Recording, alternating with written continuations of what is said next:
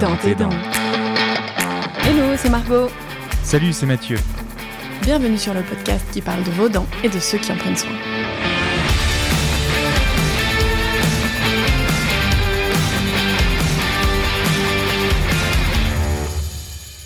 Bonjour les amis, on espère que vous allez bien aujourd'hui. Alors dans ce nouvel épisode de Dans tes dents, nous allons vous présenter Alex, le docteur Alexandre Deza, chirurgien dentiste à Valence, mais aussi membre très très très actif de l'UFSBD, l'Union française de la santé bucco-dentaire. Nous aborderons avec Alex un sujet qui nous tient à cœur, l'hygiène et la prévention pour la santé bucco-dentaire. Personnellement, j'ai toujours pensé que nous aurons accompli notre mission, nous les chirurgiens dentistes, quand nous n'aurons plus besoin d'intervenir dans les bouches, tant l'hygiène et la prévention auront été efficaces.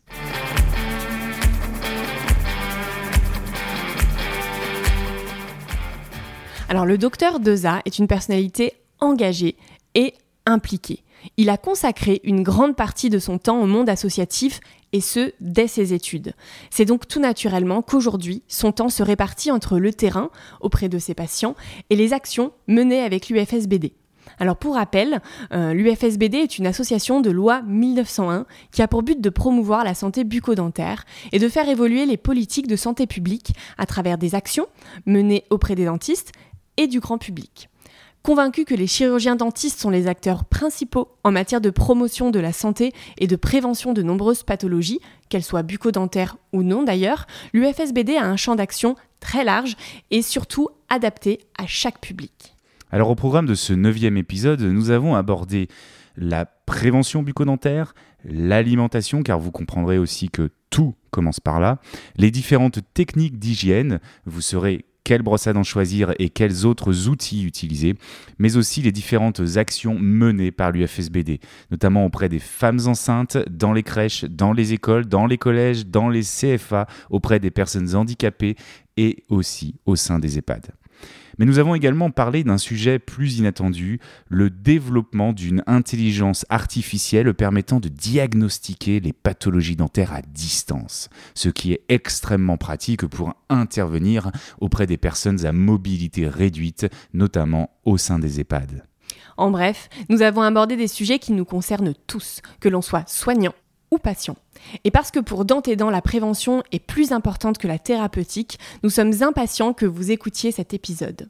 D'ailleurs, comme d'habitude, si l'épisode vous intéresse et si vous appréciez le contenu du podcast, partagez-le et mettez des petites étoiles ou même un commentaire sur l'application de votre téléphone. C'est un petit coup de pouce qui nous aide beaucoup pour que le podcast gagne en visibilité. Allez, on vous laisse en bonne compagnie les amis, bonne écoute et surtout, prenez soin de vos dents. Salut Alex. Salut Mathieu. Comment tu vas? En pleine forme. Comme à chaque fois, je suis toujours content. Moi, à chaque fois, je fais une interview, j'ai le sourire parce qu'on interviewe que des gens qu'on aime bien, finalement, Margot, hein, c'est ça. Là, vous la voyez pas, il y a Margot qui me fait un grand sourire aussi. Euh, c'est vrai qu'on se voit, mais on entend ton sourire dans ta voix aussi. c'est gentil. Très agréable.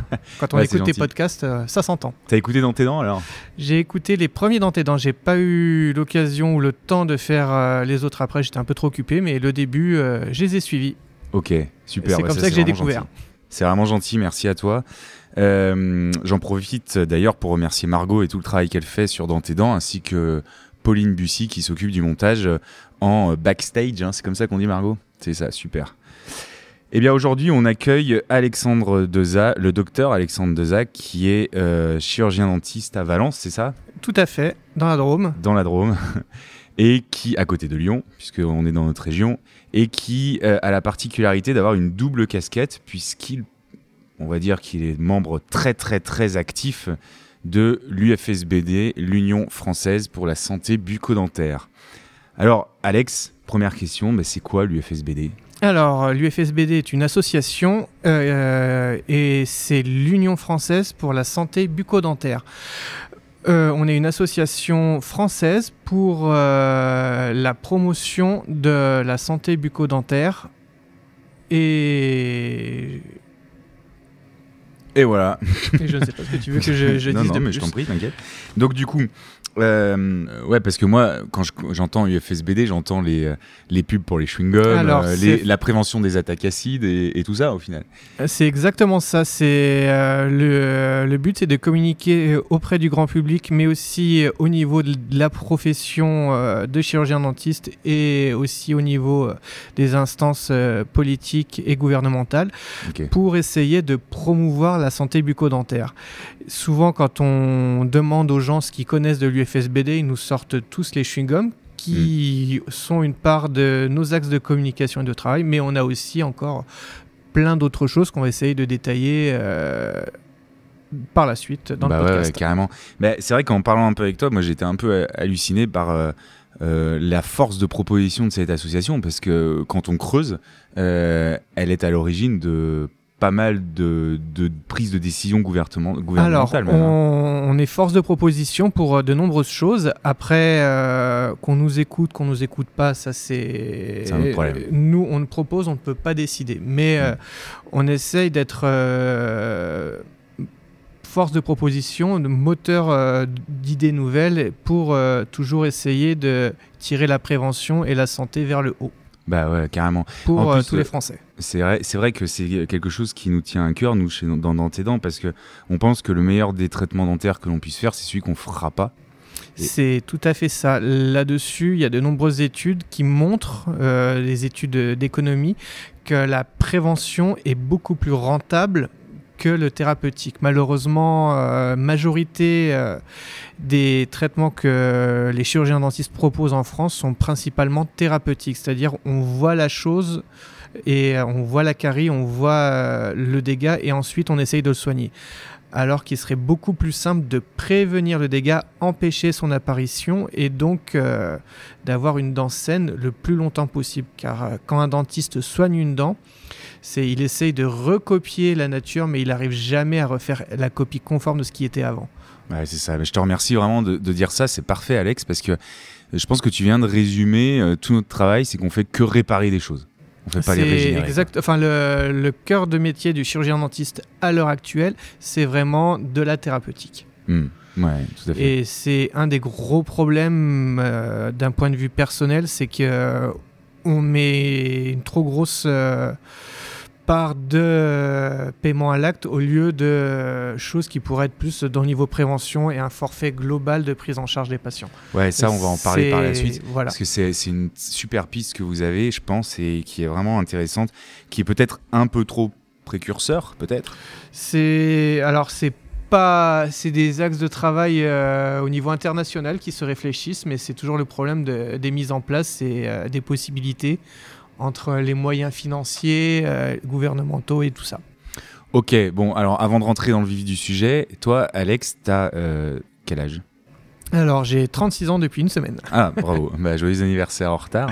Et donc, tu es chirurgien dentiste euh, à Valence, dans la Drôme, C'est ça. et euh, ça te représente combien de temps de, par semaine, pour faire simple, hein, euh, l'action de l'UFSBD? Alors euh, là en fait c'est j'ai commencé ça petit à petit et maintenant ça commence à monter de plus en plus en puissance.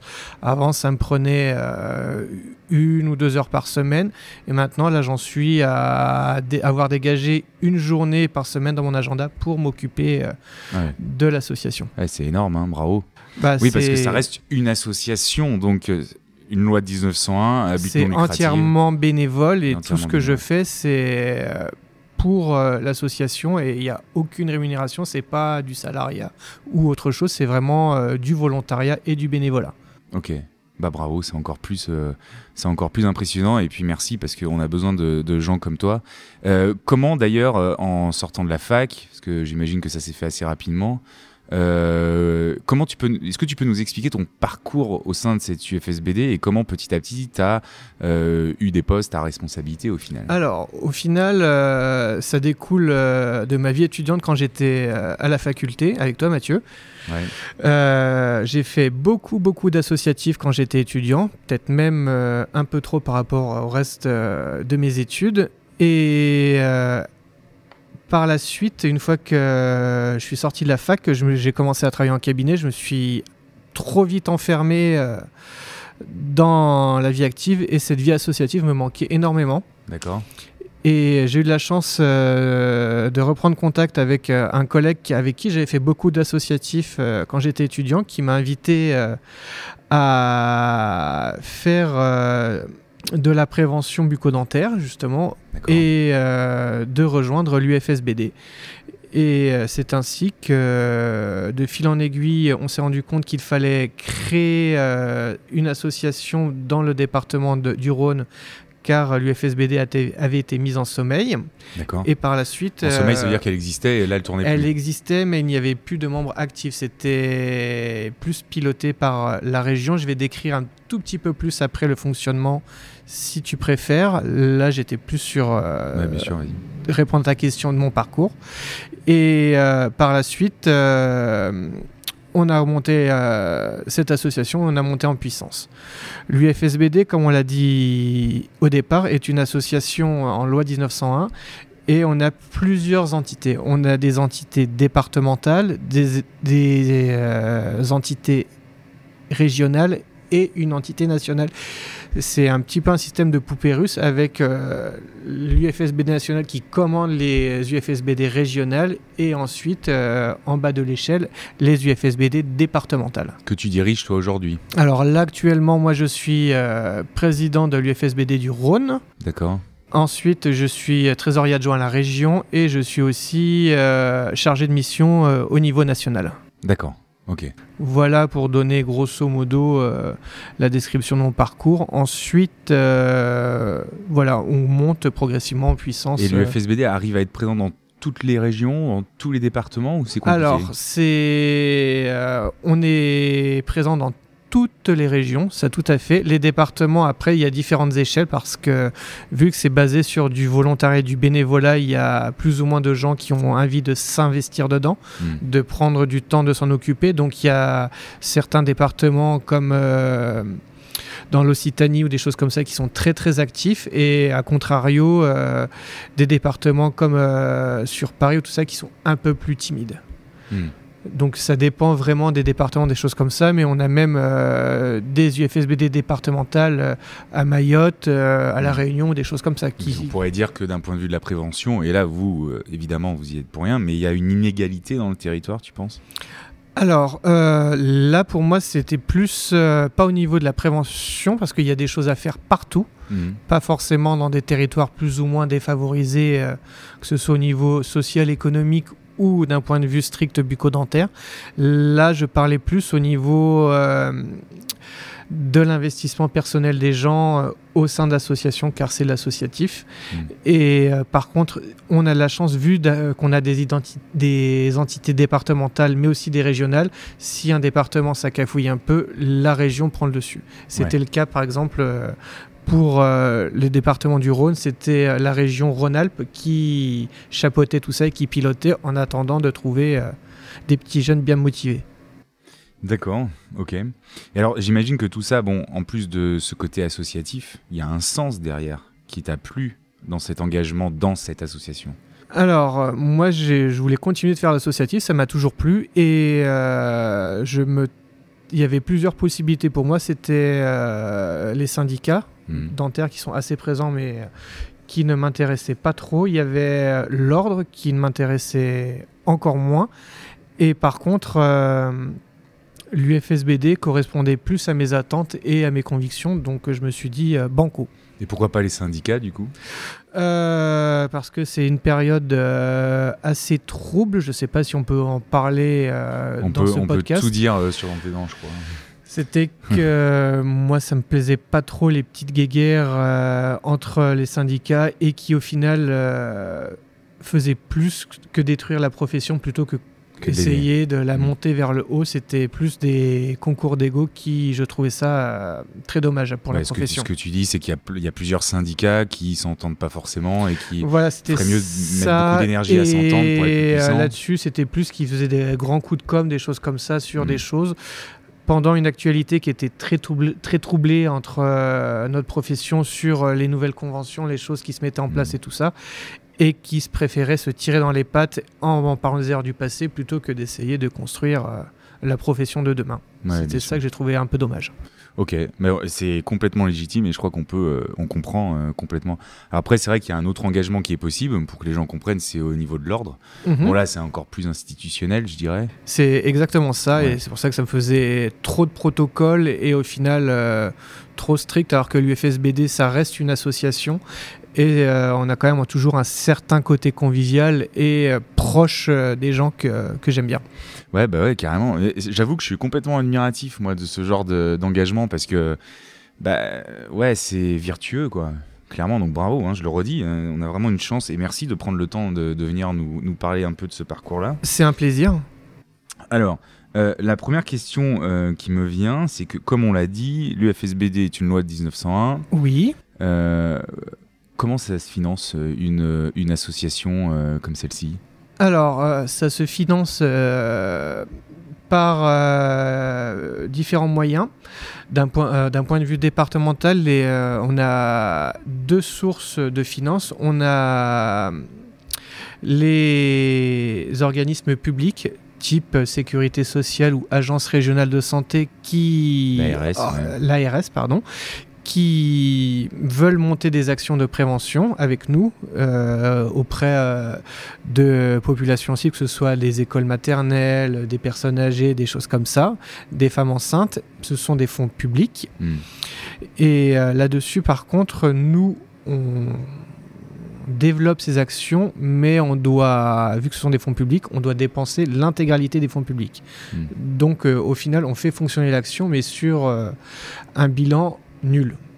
Pas oui, de. Voilà. Vous devez, positives. euh, vous devez pas en sortir de bénéfices. Voilà, exactement. Si on Ah. vous donne 1000 euros, vous devez dépenser 1000 euros. C'est ça. Ou sinon, si on a dépensé que 900, on doit rendre les 100 qui restent. D'accord, ok. Ensuite, euh, vu qu'on est une association, on a aussi des adhérents. Et là-dessus, ce sont les chirurgiens dentistes qui euh, peuvent nous... euh, qui peuvent adhérer à l'association via et nous envoyer une cotisation qui permet justement de financer un petit peu de matériel en plus, de choses comme ça, ou euh, simplement euh, un petit lieu de stockage pour euh, le matériel qu'on a ou des choses comme ça. D'accord. Ça, et après aussi, on peut avoir des fonds privés, c'est-à-dire des fois directement des établissements qui nous contactent pour mener des actions de prévention, des choses comme ça. Ça peut être des mairies ou des écoles ou des établissements vraiment en direct. Ah oui, d'accord. Donc Ou des entreprises privés, ou de- des choses comme ça. de- de- D'institutions publiques. au final. Voilà, ou ça peut être par exemple euh, une mutuelle ou des choses comme ça, euh, D'accord. genre euh, aller chez, euh, chez Veolia pour voir si justement les gens se brossent bien les dents ou aller chez Paul voir si les artisans boulangers, euh, Ah, génial. voilà.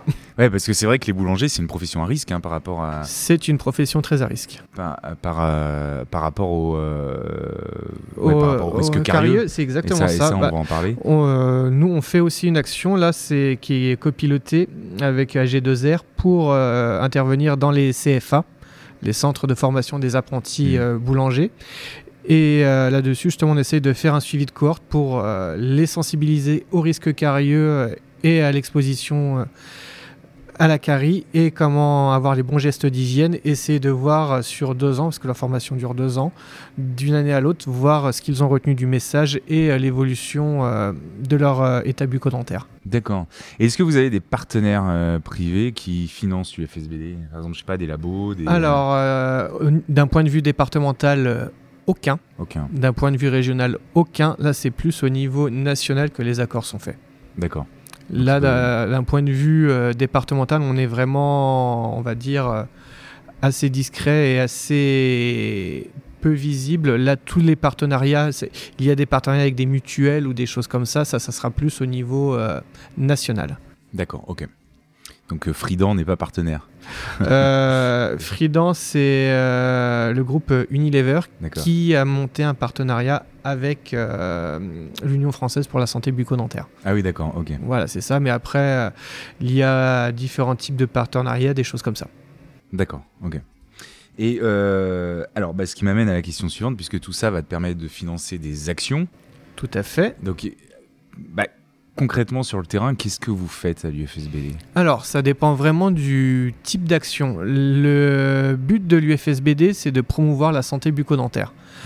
Et euh, là-dessus, euh, c'est expliquer les bons gestes d'hygiène, comment avoir un bon brossage, et euh, quels aliments sont à éviter ou à limiter.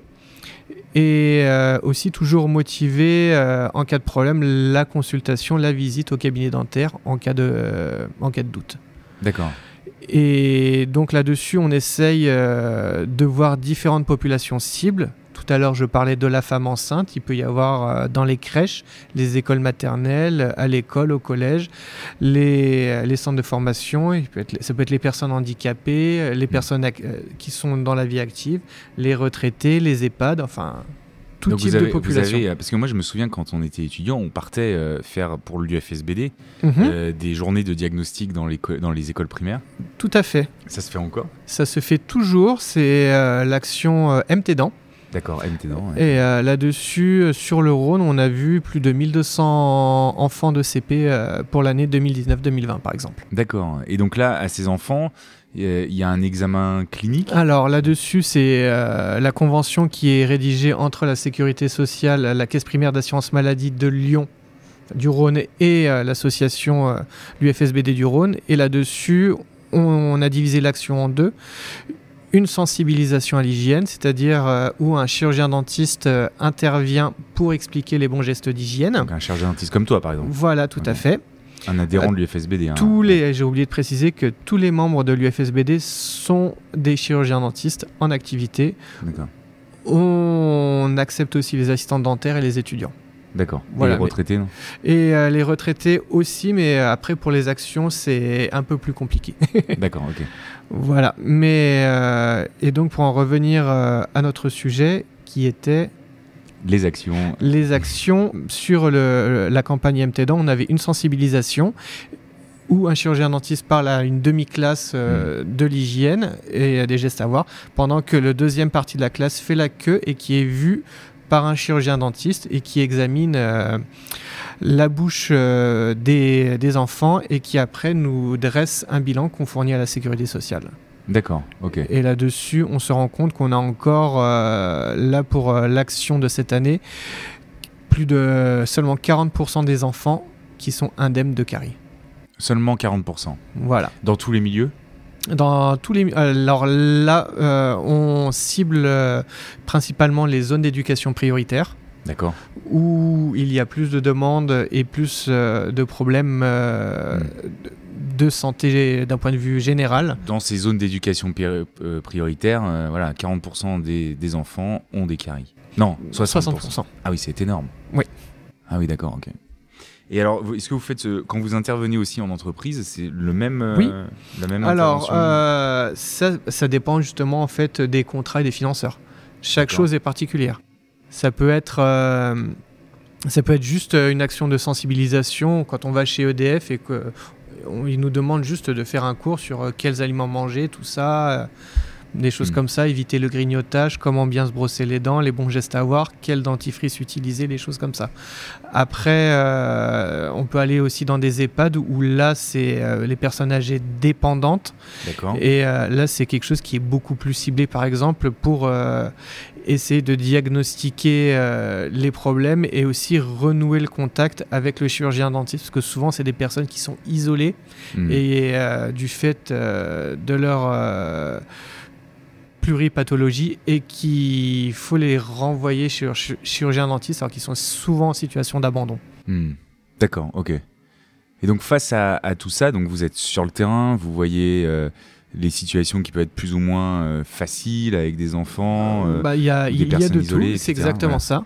et j'imagine qu'après vous pouvez en tirer des, des conclusions ou des conseils ou des pistes que vous voulez mettre en œuvre Alors, Tu parlais tout à l'heure du forfait de soins, par exemple. Plutôt que ça, on l'avait discuté tout à l'heure. Là, par exemple, pour euh, parler des EHPAD, on est en train de développer euh, en partenariat avec euh, une société une intelligence artificielle pour que ce soit les infirmières dans les EHPAD qui prennent des photos avec un iPhone de la bouche des patients. Et cette intelligence artificielle analyse les photos et détecte les éventuelles pathologies. D'accord. Et cette intelligence artificielle, en fonction des choses qu'elle détecte, après euh, euh, transfère à l'infirmière en disant là il y a un besoin de soins, là il y a une pathologie, et après c'est à l'infirmière ou euh, au correspondant santé orale de l'EHPAD à faire le lien avec le chirurgien dentiste. Donc ce processus, c'est vous qui en êtes à l'origine? On, est en train de le participez, développer, exactement. Ah, ouais. C'est bien, c'est super. hein. Bravo. On fait partie, on essaie de développer des choses comme ça. Ok. Et alors du coup, euh, une fois que vous l'avez développé, vous vous rendez compte que c'est quelque chose qui fonctionne bien. Mhm. J'imagine que vous présentez vos bilans aux, aux institutions. euh, Exactement. Là, pour l'instant, on est en période de test. Là, on a validé ça avec le gouvernement et le ministère de la Santé. On a les, euh, les EHPAD qui sont en cours d'études, mais c'est le problème de l'intelligence artificielle, c'est qu'au début, une intelligence c'est bête et c'est à force de lui montrer des cas qu'elle devient intelligente. Donc là, on, lui, on est en train de nourrir la machine pour lui montrer des cas et qu'ensuite elle puisse euh, faire ses diagnostics comme une grande. Là, c'est la phase de développement, enfin de Ouais, formation avant le développement euh, à l'échelle générale. Et ça peut prendre du temps à développer. Là, pour l'instant, ça fait déjà plus de trois ans que c'est en cours euh, D'accord. De développement. Et là, avec euh, le confinement, c'est un peu plus long. Bah ouais, ouais. bon, c'est Ça a début- pris un petit peu de retard. euh, on a tous pris un peu de tout de retard dans, dans tous nos projets, je crois. Euh, et du coup, et alors, cette intelligence artificielle, elle, elle est, c'est passionnant, hein, comme ça permet juste en, en une photo de pouvoir. Alors, on en fait plusieurs. On fait une photo de face, une photo euh, côté droit, une photo côté gauche et une photo de Bouche la fermée. mâchoire du euh, bouche fermée, bouche Ouais. ouverte et mâchoire du haut, mâchoire du bas, D'accord. pour essayer d'avoir le plus possible de vision euh, de toutes les dents. D'accord. Ok. Et avec aussi des écarteurs de bouche qu'on fournit. Donc en quelques minutes, une infirmière ou For- une soignante ouais, formée Ouais. peut faire ça, exactement. peut faire ça, et puis ensuite, ça va nous dire si le patient a besoin d'aller consulter un dentiste. Tout à fait. Ok. Bravo. Et d'avoir un suivi. Bravo, bravo. Je pense que vous avez... c'est un, impact énorme dans une société. hein. Je suis vraiment impressionné. Ben, là-dessus, c'est euh, en cours de développement. C'était, ça existe déjà chez les orthodontistes, par exemple, Hmm. où justement pour euh, limiter les visites chez, le, chez l'orthodontiste, euh, le patient se prend en photo l'adolescent avec son smartphone pour voir l'évolution du traitement. Et alors, Ça se fait aux États-Unis, ça en ce moment. D'accord. Ok. Ouais, c'est passionnant. Et alors, du coup, tout ce côté de terrain, Oui. toute cette expérience de terrain, quand vous la faites remonter, euh, vous l'envoyez. Euh, Alors, a un échange avec les institutions, je sais pas, le Alors, ministère de la Santé. euh, Euh, bah là-dessus, par exemple, pour ce projet d'intelligence artificielle, de choses comme ça, on travaille en parallèle avec le ministère de la Santé, tout à fait. L'action tout à l'heure, MT chez les enfants de CP, c'est une action avec la Caisse nationale d'assurance maladie. D'accord. Euh, après, on a aussi avec des entreprises, que ce soit EDF ou des choses comme ça, ou euh, la fonction publique ou des choses comme ça. Il y a différentes choses. Et euh, de toute façon, vu qu'on est une association, tous nos bilans sont disponibles et tout ça. Toute notre communication se font sur nos sites internet. Tout est retrouvable et tout est transparent. Au contraire, le but, c'est vu qu'on essaie de promouvoir euh, la santé euh, bucco-dentaire, le but, c'est de montrer toutes les choses qu'on peut faire et qu'on fait pour essayer de persuader les gens d'avoir euh, une meilleure hygiène et euh, d'être en meilleure santé. Donc en fait, euh, si quelqu'un veut connaître vos- toutes vos actions, ils vont sur le site de l'UFSBD. Tout à fait. Il y a tout nos, le résumé de toutes nos actions. Il y a tout ce qu'on fait, des fiches euh, justement sur les conseils d'hygiène, des choses comme ça, les, les différentes pathologies et tout. Tout est très bien expliqué et tout est très clair normalement. Ok, bon bah super, bon, on invite les gens à aller sur le site de l'UFSBD. hein. Je vois que Margot y est d'ailleurs, qu'elle me fait des grands signes en disant que c'est super. Euh, Merci et, euh, beaucoup. et euh, bah, justement, parce que tout ça, bon, on comprend l'impact sur le terrain, on comprend que vous êtes là en première ligne euh, pour avoir une vision globale, on oui, comprend les remontées aussi aux institutions et pour tout ce qui est donné de santé publique au final. tout à fait. Et les rapports avec la profession alors, comment ça se passe? Alors, justement, là-dessus, l'UFSBD a deux cibles. C'est le grand public, ce qu'on a commencé par bien décrire, et on a aussi euh, le cabinet dentaire. Euh, parce que sans les cabinets dentaires, l'UFSBD pourrait n'existerait tout simplement pas. D'accord. Parce qu'ils ils financent l'UFSBD? Euh, oui, c'est ce que j'avais expliqué tout à l'heure par le biais des cotisations. Si Oui, un bah, dentiste adhère Si à, l'association, Mais un cabinet qui n'adhère pas, il n'a pas d'obligation de participer ou non. non, Mais il On- pourrait le faire. Hein. Euh, Là-dessus, enfin, pour qu'un un membre de l'UFSBD intervienne, on demande à ce qu'il soit membre de l'association. D'accord, ok. Voilà. C'est le minimum pour, euh, comme toute association, quand un membre euh, Hmm. fait des choses avec une association, il faut qu'il y ait des assurances, des choses comme ça, de sécurité, si jamais il y a des problèmes. Donc il faut qu'il soit membre pour euh, Hmm. éviter euh, les problèmes. Ouais, donc les, les, les gars qui participent, euh, ils y consacrent du temps, ils payent en plus leur cotisation, donc c'est vraiment un- Alors, un, là, engagement, quoi. Euh, exactement, c'est exactement ce mot. C'est un engagement qui peut avoir euh, plusieurs formes. Ça peut être juste donner une cotisation pour nous aider à financer nos actions, ce qui est déjà énorme. Ou ça peut être euh, vraiment devenir acteur de terrain, membre euh, de l'association, euh, du bureau exécutif, du conseil d'administration, des choses comme ça, pour faire avancer les choses. Il y a différents niveaux d'implication. Et vos actions et, ou vos, euh, vos conclusions, vous arrivez à les transmettre à la profession ou le dialogue est, est complexe? Alors là-dessus justement, bah, c'est, on revient sur euh, ce qu'on disait tout à l'heure, sur euh, notre site euh, de l'UFSBD. Nous avons deux parties, la partie grand public et la partie professionnelle de santé.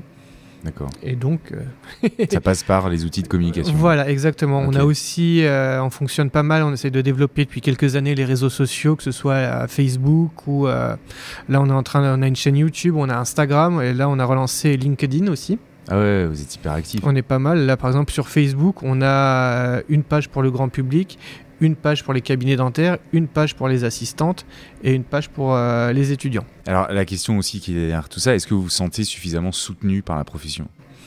Il y a différents niveaux de, de soutien. C'est sûr qu'on aimerait toujours plus d'implication, plus de choses comme ça, car euh, plus on est nombreux, plus on est force de proposition et euh, plus on est visible. Donc là-dessus, j'invite tout le monde à nous rejoindre. C'est comme ça que ça fonctionne. Plus on est de monde, plus on a de voix. Ouais. Plus on est j'invite représentatif. aussi euh, tout le monde à, à y aller parce que c'est une très belle association. Et euh, du coup, tu parlais de force de proposition. Moi, il y a des choses qui m'ont fait, euh, qui m'ont fait, qui sont extrêmement euh, intéressantes. hein, et je voudrais qu'on revienne dessus. La première, c'est que tout à l'heure, avant qu'on commence l'interview, tu me parlais de que vous étiez parmi les premiers à avoir dit pendant le confinement attention, faut fermer les cabinets dentaires. Exactement, car on est une association de prévention et on, on est aussi mal une association sur la santé publique.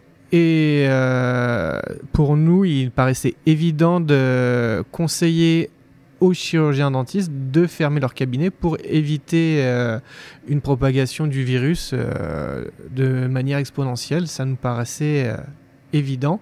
Et on a été euh, les premiers à communiquer là-dessus avant euh, les instances ou le conseil de l'ordre ou euh, les syndicats ou les choses comme ça. Ouais, ce qu'il faut que les gens comprennent bien, c'est que le cabinet dentaire, c'est un lieu de propagation des, virus aéroportés. C'est Eh Ben, là-dessus, d'un point de vue diffusion des aérosols, dès qu'on touche un instrument rotatif ou des choses comme ça, on propage des aérosols à plus de 2 mètres de la bouche du patient. Hmm. Ce qui explique pourquoi on est habillé comme des apiculteurs maintenant pour soigner un patient. En cosmonaute, moi je dis. en cosmonaute. Mais bon, au final, on s'y fait bien. Euh, ça, justement, maintenant, tous ces dispositifs qu'on met en mesure, c'est pour essayer de sécuriser euh, notre activité et aussi pour sécuriser les patients. Euh, de nouvelles normes de désinfection, de choses comme ça, d'hygiène ont été instaurées dans les cabinets pour que justement le risque minimum euh, Hmm. de transmission soit, Ouais, soit cohérent. Et on vous a interrogé pour ces nouvelles normes, du coup? Alors là-dessus, on a fait partie des comités de rédaction des Ouais. euh, guidelines euh, avec l'ordre euh, et les Et instances professionnelles. ouais, et d'autres sociétés scientifiques. ouais, Exactement. tout à fait. Bon, bah très bien. Dans tes dents. Les soins dentaires sans langue de bois. Et tout à l'heure, tu me parlais aussi euh, de enfin du forfait de soins. Est-ce que Alors, tu peux développer un peu Parce que ça, ça j'ai déjà entendu euh, certains praticiens dans le monde entier en parler, de Mhm. fantasmer une sorte de d'autres euh, médecines ou d'autres manières de travailler Exactement. qui seraient au forfait. Et là, je vais te laisser l'expliquer que là-dessus, c'est vrai que euh, pour l'instant, notre société, on est basé sur. euh, c'est quand même quelque chose qui est très, euh, très pécunier, très monétaire. Et euh, nous, on est payé, on va dire, à l'acte. Le chirurgien dentiste, dans son métier, s'il fait une carie, il est payé. S'il fait deux caries, il est payé. S'il fait un détartrage, il est payé. Malheureusement, s'il explique comment brosser les dents, c'est pas un acte, il n'est pas payé. Et euh, là-dessus, on se rend compte qu'on a plus une, ac- euh, une action thérapeutique qu'une action de prévention en tant que chirurgien dentiste. C'est pour ça que euh, faire partie de cette association et travailler sur la prévention est quelque chose d'important pour moi.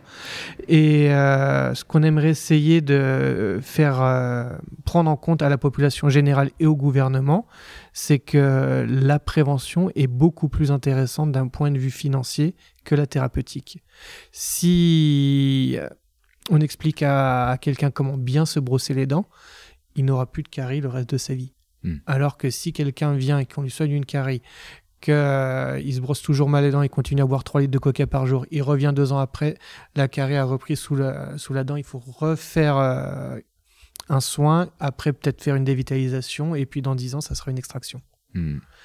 Donc ça fait tout un parcours au final de soins qui chronophage et euh, très coûteux d'un point de vue financier.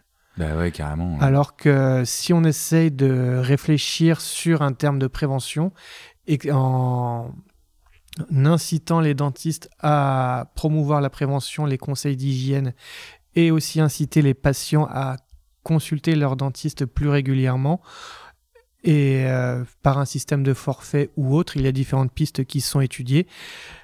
Tout le monde euh, se porterait pour le mieux. Quoi. Hmm. C'est par exemple ce qu'il y a dans les pays nordiques où euh, les, euh, les patients qui ont une mutuelle doivent consulter de manière euh, annuelle leur chirurgien dentiste sous peine de se faire sauter leur couverture mutuelle s'ils ont des problèmes dentaires. C'est assez cohérent. C'est ça. C'est même hyper cohérent. Ou faire un système de forfait un peu comme il y avait en Angleterre, Hmm. où c'était euh, le chirurgien dentiste s'occupait de 10-20 patients et il était payé temps. Qu'il fasse juste des soins, de préven... des soins, euh, des caries, des choses comme ça, ou s'il faisait que de la prévention, expliquer comment bien se brosser les dents. principe de la médecine traditionnelle chinoise, ça. Je ne suis Enfin, pas sur le fonctionnement. sur, euh, Parce qu'en- en, en médecine traditionnelle chinoise, le médecin euh, est payé si tu es en bonne santé, pas si- s'il a des actes à faire. C'est exactement Donc, ça. Ça l'oblige euh, à travailler sur la prévention. Et après, là-dessus, c'est des choses qui sont, d'un point de vue économique, assez étudiées entre la prévention primaire, la prévention secondaire et la prévention tertiaire. Et là-dessus, plus on fait de prévention primaire, moins euh, les impacts financiers derrière euh, Hmm. seront importants. Mais euh, le problème de notre société, c'est que d'un point de vue économique, la mise en place de cette prévention est beaucoup plus coûteuse sur un calcul sur 5 ans qu'un calcul sur 10-15 ans comme ça devrait l'être. Donc, ce que tu es en train de dire, c'est que ça nécessite de l'investissement à court terme pour avoir un résultat à, long terme. C'est exactement ça. Et Mm. pour l'instant, les instances estiment que c'est trop coûteux et qu'ils préfèrent faire des programmes sur le court terme, euh, sur la thérapeutique, plutôt que sur le long terme. C'est un petit peu dommage. Bah, On espère que les hein. mentalités vont bouger. Là, j'ai j'ai assisté à des, euh, des conférences, des choses comme ça, où on essayait d'inviter, d'un point de vue européen, des politiques, des industriels, des euh, chirurgiens dentistes euh, lambda, des universitaires, des choses comme ça, essayer de mettre toutes ces personnes, toutes ces différentes facettes un peu de la profession et tout ça, pour essayer de, de construire euh, un système meilleur. Mais pour l'instant, on n'a pas encore trouvé de solution miracle. On essaie de donner plusieurs pistes. Ouais, bah écoute, merci, parce que là, j'ai- on t'écoutait euh, de manière religieuse, hein, puisque c'est exactement une espèce de d'utopie, ou- mais que moi je pas pense. forcément enfin, utopie. C'est ouais, euh, c'est vrai que c'est ça serait beau, euh, c'est le meilleur des mondes. Je suis voilà, bien d'accord, mais euh, ça peut être réalisable. Mais c'est si tout le monde y met du sien, parce que c'est vrai que si on donne euh, 100 balles à un dentiste et que le, le dentiste on dit bah tu dois faire de la prévention et puis il balance une brosse à dents à la gueule du patient et puis il dit ça y est j'ai fait ma prévention terminée, Mhm. ça marchera pas. Hmm. Et pareil, il faut que la personne aille dans le cabinet dentaire. C'est un petit peu ce qui est déjà, qui commence à être mis en place avec euh, le bilan bucco-dentaire, Hmm. où justement c'est euh, la sécurité sociale qui invite euh, les enfants à 6 ans, 9 ans et compagnie à aller consulter le chirurgien dentiste dans le cabinet pour voir s'il y a des, des caries, des choses comme ça. Donc là, on peut le répéter, c'est 6 ans, 9, 9 ans. ans, 12 ans, 16 ans, 21 et 24 ans. Ouais, grâce à votre action, ça, vous avez pu appuyer. Ou avant, ça s'arrêtait à 16 ans et maintenant, ça a été prolongé à, 20 à 21 et 24 ans. Ouais. Avec euh, l'UFSBD a proposé ça en soutien avec aussi euh, le reste des autres instances et euh, sociétés scientifiques. Hmm. Et euh, le fait d'instaurer ces bilans, ces consultations comme ça, qui ne sont pas gratuites mais qui sont financées par euh, les organismes de santé de sécurité sociale. Et ça nous permet aussi d'effectuer, d'avoir des statistiques parce que le chirurgien dentiste doit remplir justement euh, des bilans carieux et donner aussi des conseils sur euh, l'alimentation et l'hygiène. Hmm. On a, il y a aussi le bilan bucco-dentaire de la femme enceinte qui a été développé pour donner les conseils à la femme enceinte pour la prise en charge de son futur bébé, savoir comment lui brosser les dents, euh, les conseils d'alimentation et tout ça. D'accord, ok. Donc bah, c'est pas une utopie, ça commence, on commence à y arriver petit à petit et euh, il y a juste à espérer que les gens arrivent à tous se motiver. C'est comme ça qu'une société fonctionne. C'est faisable. C'est faisable. C'est faisable. Ça va dans le sens des. Euh, c'est ce qu'on dit dans, dans, dans, tes dents et de, avec tous les, euh, les professionnels qu'on a pu interviewer. Ça va dans le sens, pour nous, il y a deux choses qui sont importantes. C'est un, la prévention. Deux, des soins de qualité. Oui. C'est la seule chose qui va faire que tout va tenir sur du long terme. C'est ça. Et puis, c'est euh, pour moi, c'est surtout une question de motivation. Si quelqu'un veut faire du bon travail, il y arrivera on, a fait euh, notre concours de première année de médecine, on y arrivait parce qu'on ne le voulait pas, parce qu'on y arrivait les mains dans les poches. Hmm. Donc si un patient veut euh, être acteur de sa santé et euh, se prendre en main, il faut qu'il ait une bonne, une bonne hygiène de vie, une bonne alimentation, des choses comme ça. Hmm. Si un dentiste, pareil, veut être un bon dentiste, il sait ce qu'il a à faire également. Hmm. Ouais, bah, tu viens de résumer super bien les choses, il faut donner du sens et savoir pourquoi on est là, je pense. C'est un peu le but. Parfait, merci Alex. Merci beaucoup.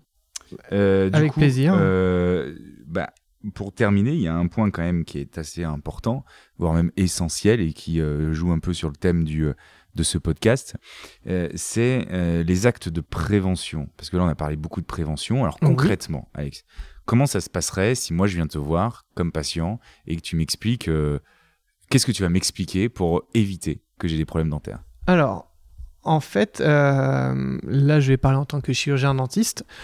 Là-dessus, pour euh, une première consultation, euh, on commence par un examen buccal. Hmm. On regarde tu regardes les dents On regarde déjà la personne. D'accord.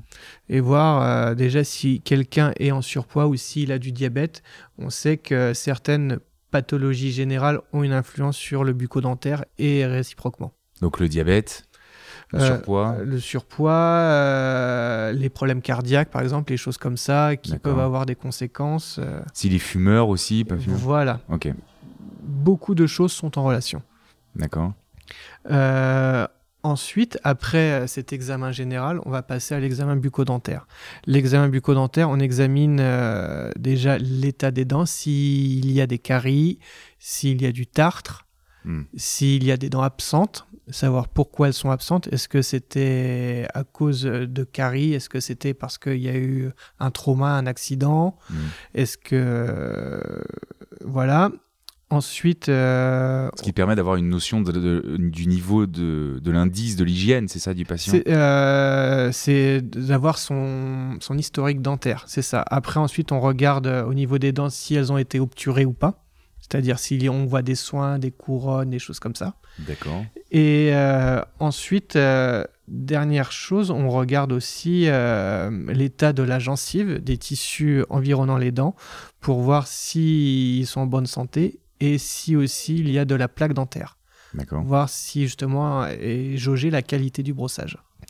À partir de là, ça nous permet un peu d'établir le profil du patient et surtout d'avoir un profil carieux savoir si c'est quelqu'un qui se brosse bien les dents, mais qui a une alimentation euh, riche en sucre, des choses comme ça, et du coup essayer de l'orienter pour euh, un, un, type de brossage particulier, des choses comme ça. Si c'est une personne qui, qui manque des dents, essayer de restaurer les fonctions masticatoires pour bien manger mmh. et bien nettoyer ensuite. Enfin, chaque, euh, chaque personne est unique et chaque besoin est unique. Donc ça te demande de t'adapter. C'est exactement ça. Et là, euh, on essaye euh, d'adapter euh, notre thérapeutique en fonction du patient. Un patient qui est diabétique, par exemple, on sait qu'il aura beaucoup de problèmes de gencives, donc on, fera une attention toute particulière à, la présence de tartre et faire des bilans réguliers pour éviter les mobilités, les mobilités dentaires ou les pertes de dents carrément. D'accord. Ok. Et donc, euh, un patient qui aurait plein de caries ou un jeune patient, parce que ça, c'est vrai que mm, naturellement, on va imaginer des patients de notre âge, des adultes, mais euh, c'est aussi cette, Bah, cette tout le prévention monde, chez les enfants. Voilà, c'est euh, la prévention, c'est chez tout le monde, c'est euh, de 0 à 99 ans. Et donc, tu vois une bouche qui aurait plein de caries, euh, autres que des problèmes de gencives, etc. Alors, quel type de, quel type de, de prévention tu mettrais en place? Alors là-dessus, s'il y a de nombreuses caries, déjà, ça montre un problème d'hygiène bucco-dentaire, du brossage. Mhm. Ça peut être euh, un problème euh, au niveau euh, de l'alimentation, principalement. Mhm. Et aussi, ça peut être euh, un problème de euh, la personne elle-même. Si elle a moins de salive, si elle respire par la bouche, si il y a des problèmes de malformation d'émail, des choses comme ça aussi. Oui, parce qu'il y a des problèmes, il y a des maladies génétiques qui existent sur les dents aussi. Il y hein. a une, en fait sur la maladie carieuse et euh, et la concordance de trois, trois facteurs. C'est on- l'hôte, donc c'est-à-dire la personne, en fonction euh, de ses défenses immunitaires, Mm. de l'état dentaire, des choses comme ça. Ça peut être euh, ensuite euh, l'hygiène du patient, son brossage, est-ce qu'il utilise du fil dentaire, des choses comme ça, un dentifrice fluoré. Et ça peut aussi venir de son alimentation. C'est vraiment la concordance de ces trois facteurs-là, de ces trois déséquilibres qui entraînent euh, des pathologies dentaires. Et alors, c'est-à-dire que bon, sur le patient, on va pas pouvoir faire grand-chose à part des, des actes de prévention. C'est-à-dire sur l'autre, qu'est-ce qu'on va pouvoir faire pour jouer sur l'autre par exemple? Alors, sur, euh, sur l'autre, bah, si par exemple euh, une personne a des problèmes de salive, des choses comme ça, on peut déjà l'orienter sur euh, des substituts salivaires ou euh, des choses pour stimuler la salivation. D'accord. Irriguer. Euh, La salive a toujours un rôle un peu de chasse d'eau Mhm. de, et de nettoyant et de lubrifiant. Si une personne n'a plus de salive, forcément les, les débris alimentaires ne sont pas éliminés et euh, une- le patient a une grosse susceptibilité à la carie. D'accord. Donc voilà. Après, euh, le- la réponse de l'hôte, on va dire, d'un point de vue génétique ou des choses comme ça, c'est de l'ordre de 15% des maladies carieuses. Là, dans notre société actuelle, euh, c'est principalement l'alimentation et l'hygiène qui sont les, euh, les gros facteurs de, aggravants des caries, les facteurs déclenchants. Donc, sur, avant de parler des méthodes d'hygiène, sur l'alimentation, c'est c'est difficile de, pouvoir jouer. euh, Est-ce que tu penses que les patients sont à l'écoute quand on leur dit qu'il faut manger moins de sucre revoir... Alors, c'est vrai qu'on est matraqué par les médias, les choses comme ça, sur euh, manger, bouger, 5 Mm. fruits et légumes par jour. euh, c'est des messages de prévention, mais c'est des messages de prévention qui ne sont pas inutiles.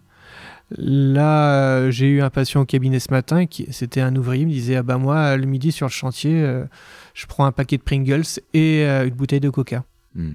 Là, je me dis qu'il y a encore des Ouais, choses à faire, euh, pour améliorer ça. Et euh, quand on leur explique euh, justement les choses, c'est souvent un problème de motivation, on en revient toujours à ça, et un problème de temps. Hmm. Parce qu'au final, on a de moins en moins l'aspect financier de la chose, parce que une boîte de Pringles et une bouteille de Coca, au final, ça coûte aussi cher qu'un un repas équilibré. Quoi. Ouais, complètement. Donc euh, Ouais, là-dessus, c'est pas, c'est pas- euh, ce que tu dis, c'est pas une question de moyens au final. C'est une question de. Enfin, sauf si le temps devient un moyen, mais c'est une question de motivation. C'est principalement une question de motivation. C'est si quelqu'un veut bien manger, il peut se prendre le- se dégager le temps de bien manger. Donc ça, tu vas accompagner toi le patient sur une rééquilibration alimentaire. Est-ce que tu peux aller jusqu'à lui conseiller une nutritionniste ou ça fait partie de. euh, enfin, en tant que chirurgien dentiste, euh, là-dessus, c'est à nous d'orienter le patient si il a des problèmes d'alimentation. Hmm, S'il a des problèmes de tabac aussi, l'orienter vers un tabacologue. hmm, On peut même prescrire des substituts nicotiniques hmm. en tant que chirurgien dentiste. Ouais. Donc euh, non, on a différentes cordes à notre arc pour aider les patients. euh, Ouais, t'es obligé de voir complètement le patient dans sa globalité quoi. et, Bah, de, et de regarder son mode de vie. C'est le but de la première consultation. Ouais. C'est malheureusement un acte qui est très peu rémunérateur chez nous, qui est très long si on veut bien le faire. Hmm. Mais souvent, c'est un acte qui est trop bâclé euh, et qu'il faut euh, vraiment pas négliger. Ok. Bah merci. Je sais hein. pas si. c'est parfait. Franchement, euh, on t'écoute euh, amoureusement, j'ai envie de dire, parce que c'est vraiment Tu me passionnant. fais rougir. Non, mais je t'en prie. Et euh, d'accord. Donc, euh, du coup, tu vas jouer, tu vas pouvoir essayer, de, tu vas essayer euh, de- Bah, Là-dessus, le but, c'est euh, vraiment de, c'est de passer par une phase de compréhension, Hmm. d'acceptation de la chose, et après, de, euh, une fois qu'il a compris la chose, essayer de mettre différents moyens en œuvre pour améliorer son état. Hmm. Et pour que les gens comprennent bien aussi, c'est que au niveau de l'alimentation, alors très vite on dit bah il a des caries. Moi j'ai souvent des, pa- des parents qui me disent il a des caries, il mange tout le temps des bonbons. Hmm? Déjà, comme si c'était la faute du, petit qui euh, Ah, gardait moi, le c'est bonbon dans mes la main. préférés, ça. Moi, Ouais. je dis, mais qui est-ce qui l'achète, le machin? Ouais. Et puis, le, le papa, il regarde, il devient tout rouge. Et je dis, eh oui, c'est vous. Ouais, exactement. Et euh, du coup, euh, il y a des mauvais sucres et, et des sucres qui sont meilleurs pour la santé, même qui sont moins cariogènes. Alors, Je pense euh, que croquer dans une pomme, c'est pas comme manger un ribot, par exemple. Tout à fait. Là-dessus, euh, c'est tout le principe de la médecine. C'est euh, la balance bénéfice-risque.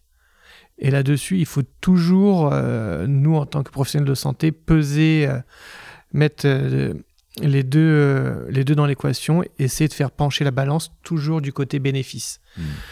Donc, manger des sucres, c'est mauvais pour les dents, mais c'est important pour le corps. Mm. Mais une alimentation trop sucrée est mauvaise, mais une alimentation sans sucre, c'est catastrophique aussi. Mm. Il faut juste, euh, tout est une question d'équilibre. Hmm. Donc, c'est euh, essayer de voir avec le patient les différents moyens pour essayer de trouver cet équilibre. Ok. Et alors, sur les techniques euh, liées à la prévention, quel acte, outre que l'enseignement à l'hygiène, on pourrait faire en cabinet dentaire, par exemple? Alors, euh, c'est tous les traitements de prophylaxie. D'accord. Donc, euh, la prophylaxie, ça peut être euh, le détartrage, tout Mhm. simplement, régulier. Ça peut être euh, la prescription euh, de dentifrice fluoré. Ouais. Ça peut être euh, les conseils au niveau de l'utilisation de euh, fil dentaire ou de brossette. Et après, euh, d'un point de vue euh, du chirurgien dentiste aussi, d'un niveau acte, ça peut être la mise en place de vernis fluoré chez les enfants à risque ou euh, aussi la mise en place euh, de scellement de sillon sur euh, les molaires définitifs pour éviter les caries aussi. Ouais, voilà, c'est là où on, on scelle une petite résine dans les sillons des dents, les infractuosités des molaires. C'est exactement ça. Chez les patients, chez les enfants qui ont déjà eu une carie sur une molaire de lait, souvent ils ont leur première molaire qui commence à sortir et tout ça. Et vu que leur hygiène n'est pas encore parfaite, de manière préventive, on préfère mettre un, un scellement de sillon pour éviter une future carie sur euh, ces dents-là. Hmm. Et vu qu'on a un relargage de fluor, ça renforce aussi, euh, Dans ces bon. ça renforce Alors, aussi les dents. Tu parles donc euh, quand tu détectes un, patient à un risque élevé de, De carie, de oui. carie, même jeune, Hmm. il y a un mot qui revient souvent, c'est vernis fluoré, dentifrice fluoré, euh, etc. Alors que certains euh, sont plutôt réfractaires à l'utilisation du fluor. Qu'est-ce que t'en penses toi, Alex? Alors en fait, là-dessus, c'est euh, toutes des nouvelles recommandations qui sont sorties il y a quelques années où euh, on a une nouvelle classification de la maladie carieuse. Avant, on était sur une, classification ce qui s'appelait la CAO, sur euh, une dent cariée, absente ou obturée. Maintenant, c'est plus euh, une catégorisation en, fonction de la lésion carieuse, avec juste la petite tache crieuse jusqu'à la grosse carie qui atteint le nerf de la dent. Et euh, avec cette classification-là, on a aussi une classification du risque carieux des patients en fonction des différents thèmes qu'on a abordés tout à l'heure, la consommation de sucre et du terrain. Mm. Et donc, après, adapter toute cette thérapeutique-là font en sorte qu'on arrive à adapter euh, ce qu'il faut pour chaque patient euh, de manière unique. Mm. Je ne sais pas trop après si ça a répondu à ta Tu question. dire qu'en gros, tu adaptes la dose en fonction de. alors après, pour en venir, voilà, c'était ça, c'était ton fluor. Euh, la dose de fluor d'un adulte de 75 kg ne sera pas la même qu'un enfant de 3 ans. Hmm. Là-dessus, il faut euh, savoir adapter la dose de fluor en fonction du poids du patient, en fonction de son risque carieux. Là-dessus, on a fait un colloque de santé publique euh, en octobre dernier où justement on a un petit peu balayé euh, toutes les idées préconçues et remis à jour toutes les recommandations de fluor en fonction du risque carieux et en fonction de l'âge des patients. Que ça aille du 0-3 ans jusqu'à la personne âgée. Donc, ok. Donc, avant de risquer une surintoxication au fluor, il faut y aller Alors, euh, on a abordé justement par- dans ce colloque euh, des cas d'intoxication. Les seuls cas qui sont connus en France, c'était d'une personne qui avalait de manière pathologique un tube de dentifrice par jour. D'accord. Donc, on en est loin, pendant, quoi. pendant 10 ans et ça a commencé à avoir des répercussions au niveau osseux. Hmm. Mais euh, le fluor, c'est un élément naturel qui constitue notre corps. Il n'est pas toxique si on sait bien l'utiliser.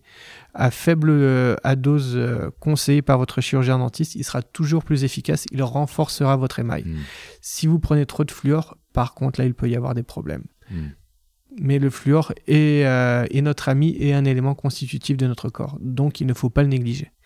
C'est vrai qu'on a pu peut-être essuyer quelques plâtres euh, à l'âge où on était enfant, notre génération, nous. on- Mhm. Moi, je me souviens que ma maman, elle me donnait tout le temps des, Des, petits- comprimés des de comprimés c'est exactement ça. Et c'était le problème de la population. C'était, ouais, c'est un petit comprimé, tu l'as pas pris hier, bon, c'est pas grave, t'en prendras deux demain et Mm. puis ça fera, ça fera le job. Mm. Sauf que non, c'est un apport euh, journalier quotidien. C'est comme euh, si votre médecin il vous prescrit trois suppositoires, vous n'allez pas en prendre 10, Hmm. en prenez trois. Ouais, ok. Donc en fait, euh, ce que tu dis, c'est que la prescription de fluor, elle doit être... euh, Adapté, Adapté.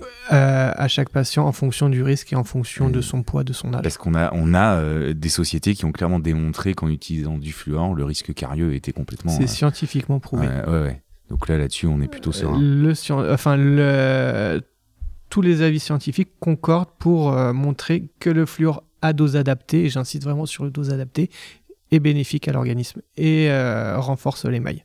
Ok. Donc, renforce les dents, donc renforce la mastication et tout le reste. Exactement. Ok, parfait, super. Donc, euh, bah, écoute, merci beaucoup euh, pour les thérapeutiques de prévention, puisque c'est un peu le terme. C'est ça Euh, et maintenant, sur l'enseignement des techniques d'hygiène, c'est-à-dire le brossage et euh, l'utilisation. Oui. ouais. Qu'est-ce que tu nous conseillerais? Alors, là-dessus, euh, moi je conseille euh, un brossage, au minimum un brossage le matin et un brossage le soir. Ok. Avec une brosse à dents électrique ou manuelle, ça peu importe, mais une brosse à dents à poil souple. Donc, c'est minimum, attention, hein, qu'on oui, dise oui, bien, parce que souvent, voilà. c'est strict minimum, hein, sinon Voilà. c'est après chaque repas. C'est si on peut le faire normalement, euh, c'est après chaque repas. Exactement. Là-dessus, euh, avant on entendait que euh, on disait matin, midi et soir. Hmm. Là, on a modifié notre discours en mettant, en disant que c'est au minimum matin et soir. Hmm. C'est, il faut pas dire ce qu'on n'a pas dit. Ouais, C'est- pour ça que là-dessus, je dis bien au minimum le matin et le soir avec une brosse à dents souple. Euh, renouveler la brosse à dents en moyenne euh, tous les mois. Hmm. Non, la moyenne française euh, actuellement est à trois brosses à dents l'année. Hmm. Donc on a encore un petit peu de job à faire. D'accord. Euh, Brosse à dents souple, hein, t'as bien dit souple. J'ai dit brosse à dents Parce que souple, C'est vrai pas que de beaucoup de gens pensent qu'en se frottant les dents avec une brosse à dents hyper dure, on va mieux C'est nettoyer. exactement ça. Ce qu'on recherche avec une brosse à dents, c'est qu'elle se faufile dans tous les espaces, les interstices pour les nettoyer. Hmm. Donc c'est justement le rôle du poil souple qui va pouvoir se faufiler. Hmm. Alors qu'une brosse à dents à poil dur, elle va être plus rigide, elle va se plier, elle va se tordre, mais elle va pas se faufiler dans les espaces. Et vu qu'elle est rigide et qu'elle se tord, elle va forcer dans les zones euh, plus fragiles de la dent, au niveau du collet, au niveau de la gencive, Hmm. et entraîner des lésions, voire des déchaussements. Hmm, hmm. Ça peut abîmer les, les mailles aussi. hein. Et ça peut abîmer euh, les mailles au niveau du collet et créer des lésions. Ensuite, en complément du brossage, euh, il faut aussi nettoyer les espaces interdentaires, car la brosse à dents ne nettoie que 65% des surfaces. D'accord. Il faut toujours nettoyer les espaces entre les dents. Et pour ça, on a deux moyens, c'est le fil dentaire et les brossettes. D'accord. Le fil dentaire permet de nettoyer euh, les aliments qui peuvent rester coincés dans les zones entre les dents qu'on appelle euh, la zone de contact. C'est pour ceux qui ont les dents serrées normalement. Quand on passe le fil dentaire, on sent que ça claque. Hmm. C'est exactement ça qu'on recherche. Et ensuite, la brossette, elle, va être pour passer plus euh, dans le petit triangle qui se fait plus en bas de ce point de contact, euh, avec euh, pour base la gencive et comme sommet ce fameux petit point de contact. Donc ce fil dentaire, Oui, euh, on le passe systématiquement entre les dents. exactement. C'est déjà la première étape. Et si on a des espaces un peu plus gros, on passera à la brossette. Quoi. Euh, petites brossettes. les deux sont complémentaires. Les deux sont complémentaires. Non, non, c'est pas ou l'un ou l'autre, on peut passer les deux. Là-dessus, euh, je ne suis pas. euh, ah, j'ai passé, passé que le fil, non, il faut passer les deux. D'accord. Parce ok. que les deux sont complémentaires. Mais tu le passes à chaque brossage? Alors. Ou est-ce qu'on peut se euh, permettre de le faire une fois par jour S'il y a un brossage, enfin un nettoyage euh, qui doit être le plus minutieux possible, c'est celui du soir. D'accord. Si idéalement vous passez la brossette et le fil le matin et le soir en plus du brossage, vous êtes parfait. Après, il faut être réaliste aussi au niveau du temps et des choses Ouais, comme ça- Si on fait au moins tous les soirs, c'est parfait. Mm, mm. Car euh, les, les bactéries prolifèrent beaucoup plus euh, la nuit pendant notre sommeil. Quand il n'y a pas de chasse salivaire, du coup. Quand il n'y a pas de flux salivaire, quand Mm. euh, justement on n'a pas de déglutition, de choses comme ça. Ce qui explique la magnifique haleine du matin. Exactement. Parfait. Et les bains de bouche, alors du coup, parce que c'est vrai qu'on entend souvent des patients qui disent Ah ben j'ai un bain de bouche fluoré que je fais tous les jours, Alors, etc. on a Ou parlé euh, du dentifrice, on a parlé du fil, on a parlé de la brossette, on a parlé du fluor, donc euh, on va parler du dentifrice fluoré. Hmm. Il faut que le dentifrice soit fluoré, ne pas Pour tout le monde. Pour tout le monde. Voilà, après justement les dentifrices enfants 0-3 ans, des choses comme ça, sont moins concentrés en fluor, D'accord. justement parce que l'enfant a des problèmes de déglutition et il, il risque d'avaler le dentifrice. Donc justement la dose de fluor est prévue à cet effet-là. D'accord. Ensuite, euh, ne pas chercher des dérivés euh, à base de charbon ou des choses comme ça qui ne seront pas forcément utiles. Et on va terminer avec le bain de bouche qui est un complément du nettoyage et qui a une action euh, antiseptique principalement. Le bain de bouche, c'est pas juste pour se donner euh, une bonne haleine, un bon goût dans la bouche mentholée, c'est surtout euh, une désinfection de la cavité buccale pour tuer les bactéries. Sauf que dans notre bouche, on a des bonnes et des mauvaises bactéries, et le bain de bouche ne fait pas la différence entre les bonnes et les mauvaises. On a un écosystème qui est dans la flore buccale, et c'est euh, à chaque fois qu'on utilise des bains de bouche, des choses comme ça, on détruit cet écosystème. Hmm. Donc faire des bains de bouche, on peut en faire, mais de manière euh, raisonnée. Par Euh, exemple, après un détartrage, quand c'est ponctuel. Euh, quand un- pour que, c'est ce- pour que ça ait une action efficace, c'est comme un peu comme un traitement antibiotique. Il faut Mm. faire après chaque brossage le, pendant une période d'une semaine, en moyenne une semaine, dix jours. Et Mm. après, arrêter pendant au moins un ou deux mois le temps que la flore bactérienne puisse se reconstituer et se rééquilibrer. sinon, il y a un risque de mycose aussi. Hein. Et il y a des risques de mycose et euh, de compétition entre les bactéries parce que c'est la loi du plus fort, c'est celle qui survit. Hmm. Et celle qui survit, c'est pas forcément la meilleure. Hmm. Donc c'est vraiment euh, les bonnes bactéries qui aident à combattre les vraiment mauvaises, des choses comme ça. Donc euh, préserver cet écosystème fragile, c'est le rôle du chirurgien dentiste dans les conseils qu'il vous donne d'hygiène. Et euh, le bain de bouche quotidien n'est vraiment pas indiqué. On cherche vraiment à l'utiliser que si on a des problèmes de gingivite, de choses comme ça. Mais c'est sous le contrôle du chirurgien dentiste. Bah écoute, tu viens de parfaitement euh, résumer euh, la situation. Euh, préserver cet écosystème, c'est le rôle du chirurgien dentiste. Merci beaucoup. Alors, pour terminer, je vais te poser une dernière question. Si tu, pour toi, c'est quoi le top 3 des règles d'hygiène Même si ça fait des redites avec Mhm. ce que tu viens de dire, le top 3 des règles d'hygiène à- que tout le monde devrait appliquer? Alors, Premièrement, quoi? l'alimentation. Ok. Deuxième, Avoir une bonne alimentation. Deuxièmement, euh, le brossage avec tout ce qu'on vient d'expliquer. Ok. Et le, et le troisième, c'est une visite régulière chez le chirurgien dentiste. Parfait. Super. Écoute, Alex, c'était c'était génial. Bah, merci à toi euh, de m'avoir invité à faire cette émission. J'espère que ça a été productif, que les gens ont appris des choses. Et s'il y a quoi que ce soit, euh, pas hésiter à communiquer. Euh, Je pense que Mathieu mettra mes coordonnées s'il y a besoin. Avec grand plaisir. Et puis on vous invite à aller voir le site de l'UFSBD. hein. C'est quoi? C'est ufsbd.fr ufsbd.fr, Voilà. tout simplement. pour euh, suivre euh, toute l'action de cette association parce que c'est une très très belle association qui change un peu quand même notre société. Il faut quand même l'avouer. Bravo pour bravo et merci d'avoir.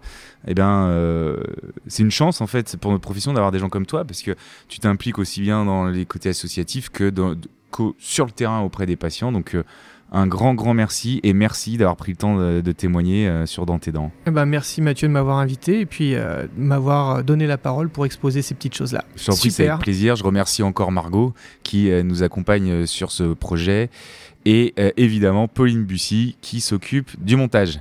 Allez les amis, merci pour tout, bonne journée et à très bientôt.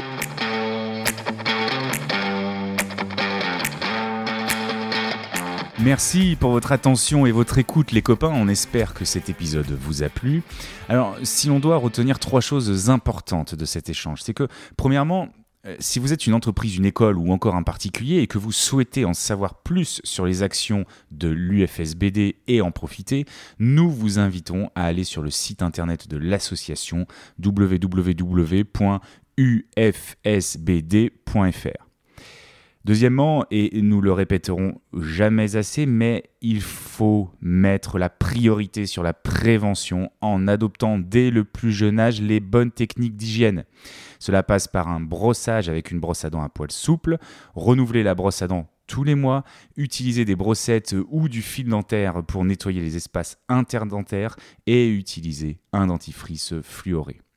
Et troisièmement, gardez en tête le top 3 des conseils pour la santé bucco-dentaire. Ça passe par une bonne alimentation avec le moins de sucre raffiné possible, un brossage soigné trois fois par jour après chaque repas et une visite régulière chez son chirurgien dentiste traitant. Un très grand merci au docteur Alexandre Deza d'avoir partagé avec nous les actions menées par l'UFSBD. Il était important pour nous de mettre en lumière concrètement les actions de l'UFSBD pour voir au-delà de l'image que nous avons tous spontanément du label accolé aux marques de chewing-gum. Et parce que c'est toujours important de le préciser, cet épisode n'a pas été enregistré dans le cadre d'un partenariat avec l'association.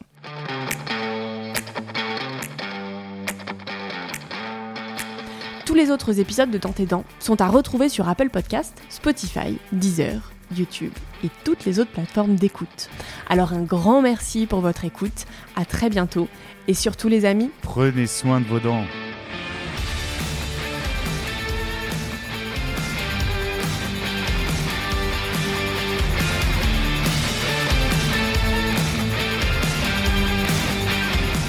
Mmh, dans tes dents.